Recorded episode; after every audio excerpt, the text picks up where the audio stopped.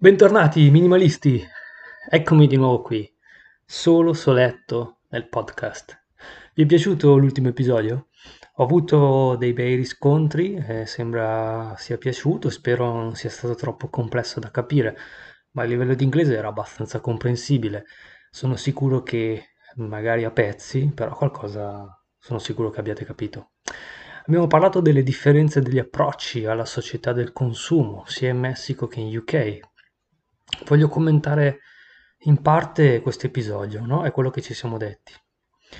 Questo concetto di esibire è un concetto abbastanza comune, sembrerebbe, no? In ogni paese del mondo. Infatti, quello che ci ha raccontato Benito riguardo il Messico è in buona sostanza che si è spinti a ostentare, specie in specifici circoli ristretti di cui anche lui ha fatto parte.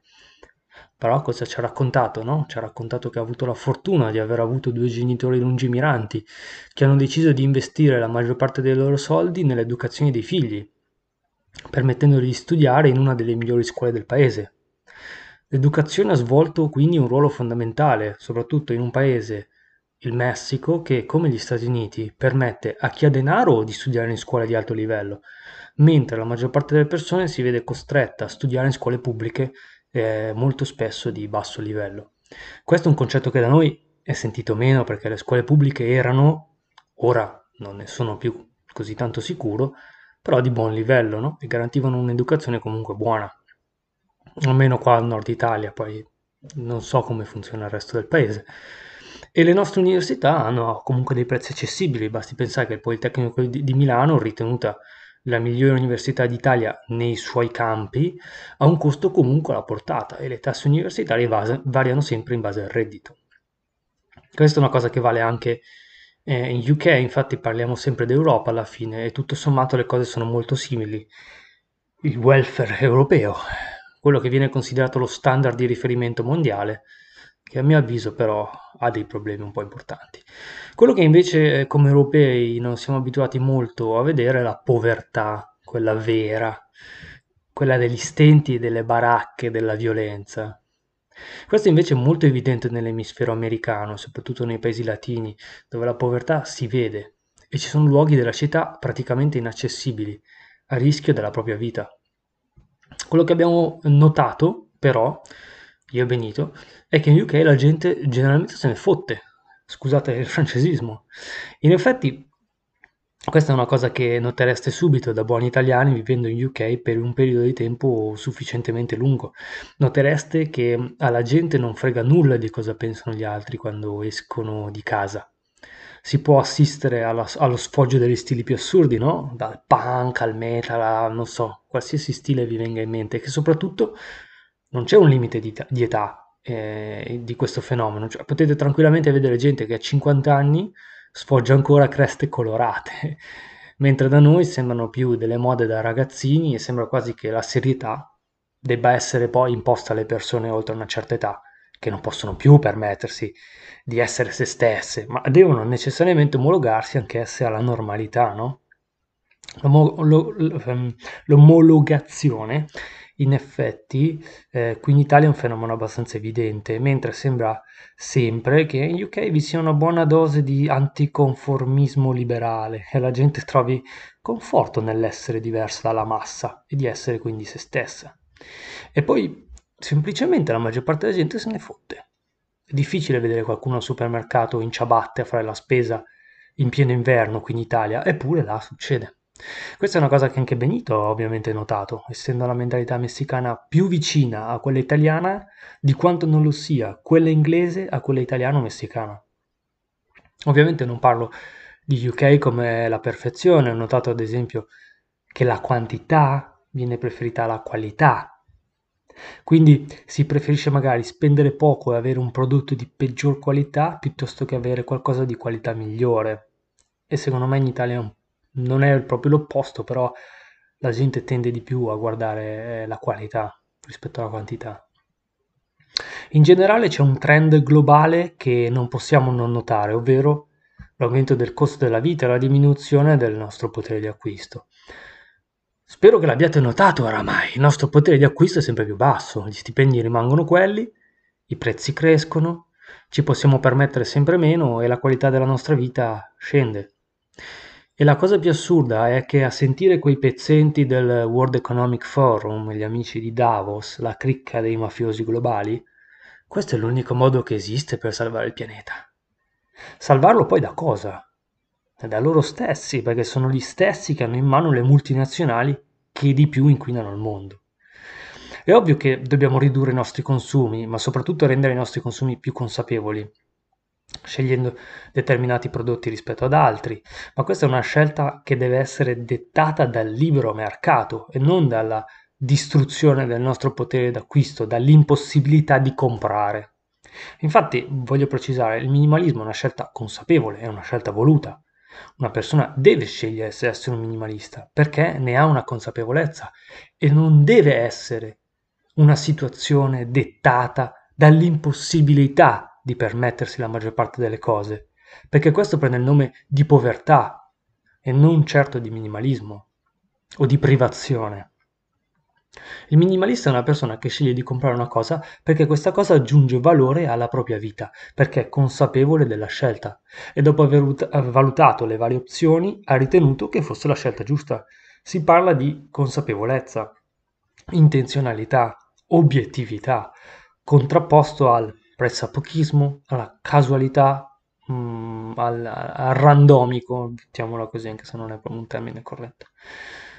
Adesso la gente sta capendo come spendere bene i propri soldi perché i propri soldi valgono sempre meno.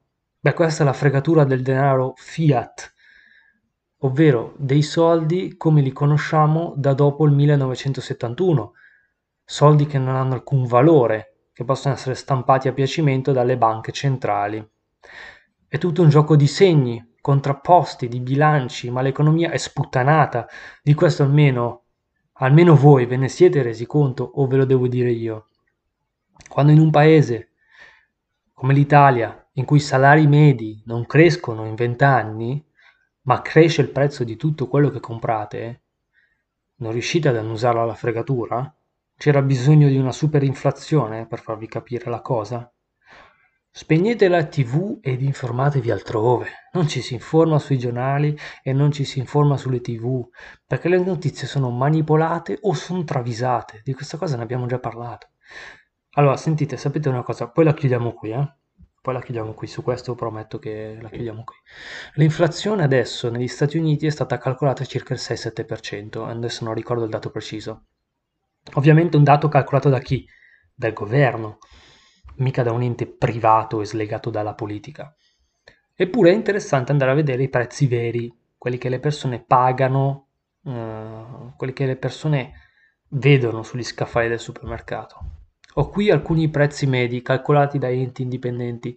Sembrerebbe che le uova siano cresciute del 497%, le patate del 267%, le spezie del 304%, le cipolle del 157%, l'olio del 116% e i prodotti legati all'industria della carta del 191%. Però l'inflazione è al 7%. State sereni e tranquilli che tanto ci pensa il papagoverno. In effetti, poi vi, dico, vi dico, del prezzo delle uova in America oramai... Eh, è una cosa che ho letto e sentito dappertutto. Oramai costano più di 6 dollari alla confezione, eh, sono dei prezzi veramente... Eh, le, le, le, uova biologiche sono arrivate a dei prezzi praticamente eh, da papponi, da ricchi, invece quelle normali 5-6 dollari alla confezione, quindi insomma eh, la gente ha smesso di consumare uova. Ecco perché eh, più che mai è importante abbracciare il minimalismo, da qualsiasi parte del globo veniamo. Tagliare i consumi, essere più consapevoli di quello che facciamo con i nostri soldi, ridurre le nostre necessità e non perché è imposto forzatamente dal WEF, no? dal World Economic Forum, ma perché siamo noi che ci rendiamo conto che possedere troppo è deleterio, che bisogna avere il giusto, che bisogna evitare gli sprechi, che bisogna consumare in maniera consapevole. Fate questo esercizio, secondo me è uno dei più semplici ma probabilmente uno dei più impattanti alla fine la semplicità è la, via migliore.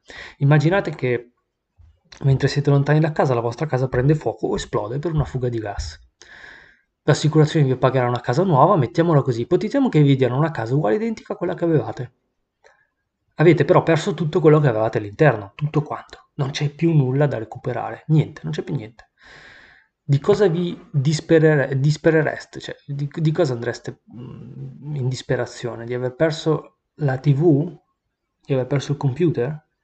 Di aver perso i vestiti? Queste sono stronzate, ve ne rendete conto. È vero che avete speso soldi per comprare quelle cose in passato, quindi vi dispiacerà di aver perso quegli oggetti anche per un motivo economico, ma sono oggetti sostituibili. Sono sicuro che ci sono altre cose di cui dispiacersi e sono ancora più certo che la maggior parte delle cose che avete perso non ve le ricordereste nemmeno. Chissà, magari dopo dieci anni vi torna in mente che avevate un certo oggetto, una certa cosa eh, probabilmente dispersa in qualche cassetto e di chissà quale mobile, no? magari vi ricorderete anni dopo che avevate quella cosa. L'ideale sarebbe vivere in una casa eh, di cui conoscete ogni dettaglio, di cui ricordate ogni oggetto, perché avete cestinato il superfluo e meglio ancora che averlo cestinato, non avete consentito che quel superfluo entrasse nella vostra casa a priori. Forse vi sembra utopico perché abitate nella stessa casa da 20-30 anni, no? Ma se vi spostate in una casa nuova dovete per forza e necessariamente selezionare quello che entra. E questa per esempio è una fantastica occasione. Abbiamo toccato l'argomento di Benito durante la chiacchierata quando abbiamo parlato del tema del trasferimento all'estero. Anche provando a sforzarmi, non mi viene in mente un altro scenario che possa spiegare meglio la cosa. Quando andate all'estero avete un limite cioè, non potete portare con voi 20 valigie, a meno che non siate un emiro del Qatar. Semmai farete due o tre valigie e partirete con tutto quello che ritenete strettamente necessario, no? Avendo vissuto questa esperienza per ben due volte, vi posso dire che probabilmente vi porterete dietro mm, vestiti, tanti vestiti, ma ovviamente non tutti. Selezionerete finalmente quei vestiti a cui tenete di più, quelli che hanno la taglia giusta, quelli che sono utili, no? Un cappotto, ad esempio anche perché non è vostra intenzione comprare vestiti una volta arrivati sul posto, o almeno non è una vostra priorità. Poi vi porterete, vi porterete dietro, non so, il vostro computer, il vostro telefono, i caricatori, eh, le cuffie, no? Quell'elettronica che usate tutti i giorni. Di sicuro non vi potete portare dietro lo schermo fisso del computer, o il computer fisso, o la stampante, cioè, ci siamo intesi. Vi porterete dietro soldi, le vostre carte di credito, magari uno o due libri se siete dei, dei lettori, no? quelli che magari ritenete fondamentali e che spesso rileggete, no? che sono talmente importanti che non riuscite a lasciare a casa. Io ad esempio ho portato ovunque il libro del Tao, no? del Taoismo. Poi eh, accessori vari, non so, macchinetta da barba o dei profumi o prodotti che avete già in casa e così eviterete di comprare subito quando arriverete sul posto, no? anche se poi siete consapevoli che gli spazzolini e gli shampoo si vendono in tutto il mondo, quindi probabilmente ne porterete giusto uno per i primi giorni, poi sapete che eh, ci sarà la possibilità di comprare lì. E poi poco altro, magari un lenzuolo, dei copricuscini, giusto per non comprare troppe cose nuove una volta arrivati. Però poi ci siamo, bene o male ci siamo, che altro vi portereste dietro? Magari avete delle passioni specifiche, ad esempio la fotografia, allora vi portate dietro una fotocamera o una action cam, ma il resto non ci sarà in valigia. Il, frulla- il frullatore ve lo comprerete nuovo, le pentole anche. Sì, potete portarvi dietro qualcosa, magari qualche attrezzo da cucina, dei mestoli, non lo so, delle posate. Cioè, però vi rendete conto che sono davvero quattro stronzate, cioè le cose che ci, che ci portiamo dietro sono quattro stronzate. Non è tanto quello che ci stiamo portando dietro, tutto quello che state lasciando a casa. Forse è faticoso pensarlo, è faticoso a, a essere onesti, ma è inutile. Non serve. Non serve. Magari rende la vostra vita migliore, ma non serve. Perché state andando a vivere in un altro paese senza quelle cose, quindi non vi servono quelle cose. Magari quelle cose avevano un ruolo in quel momento e in quel luogo, ma ora siete in un altro luogo e in un altro momento e quelle cose non vi servono. E se vi servono, le comprerete. Avrete bisogno sempre di pentole, di un ferro da stiro, di mestoli, di posate, no? Certo, qualcosa ve lo porterete dietro, ma comunque la maggior parte delle cose le comprerete là se ne avrete bisogno. Però quanto avete semplificato? In questo modo quanto avete semplificato? Quanto avete lasciato alle spalle? Poi quando siete là a vivere, vi dimenticate persino delle cose che avete a casa. E attenzione, io non parlo di turismo, il turismo è peggio, anzi, si va in un posto e probabilmente si torna a casa con più stronzate di prima, che vanno a riempire appunto la casa ulteriormente. No, qua parlo di trasferirsi in via definitiva per un periodo di tempo di, non so, almeno un anno, però in tutto ciò esiste un rischio, un rischio banale che ho provato io personalmente. La prima volta che decisi di rientrare all'estero, ecco ancora non mi ero approcciato al minimalismo, si parla di anni e anni fa, quindi ho fatto un errore. Un errore che ho visto tra l'altro reiterare dalla, da una mia ex ragazza, quando invece già mi ritenevo un minimalista, quindi pochi anni fa, e dall'esterno sono riuscito a osservare la situazione e mi sono reso conto che lo stesso errore l'avevo fatto anch'io. Ovvero? Ovvero tornare a casa con più cose di prima. Già, perché le valigie magari sono sempre quelle, due o tre valigie, eppure, ad esempio, feci un errore. Spedii un enorme pacco a casa, un pacco gigantesco in cui avevo infilato dentro un sacco di porcherie che volevo portarmi a casa. Ed ecco l'errore banale, tornai a casa con più cose di quando partii. La stessa cosa accadde durante il Covid, come vi dicevo prima, con la mia, eh, la, la mia ragazza dei tempi, che addirittura dovette comprare una terza valigia e spedire a casa due pacchi e che mi lasciò persino un terzo pacco pieno di cose mm, anche abbastanza utili per carità, ma pur sempre un mucchio di robaccia che alla fine nemmeno io ho portato qua a casa e che quindi o è stata buttata o è stata donata. Però tutto fu diverso nel momento in cui rientrai in Italia dopo il Covid. Infatti all'inizio ero partito con un bagaglio a mano, uno zaino diciamo scolastico per farvi capire le dimensioni e un bagaglio da stiva. Quindi tornai esattamente con le stesse cose due, quasi due anni dopo. E questo fu merito del minimalismo. Fu merito del minimalismo perché capii in questo periodo l'importanza di, no- di donare, l'importanza di vendere. Mi lasciai alle spalle pochissime cose, per lo più provviste ed oggetti per cucinare che lasciai ai coinquilini. E l'unica cosa che rimase là da buttare fu praticamente il cuscino e la coperta, che là avevo comprato e lì rimasero. Non avevo spazio per portarli a casa. Eppure nel corso del tempo avevo comprato anche tante cose, soprattutto prima del mio approccio al minimalismo. Però molte riuscii a venderle, l'aspirapolvere, venduto, il ferro da stiro, venduto, frullatore, venduto, persino alcune pentole. Altre cose invece decisi di donarle al, al charity shop, quindi al, al negozio diciamo di, di carità, no? vicino a casa. Eh, lasciai lì alcuni libri, alcuni vestiti.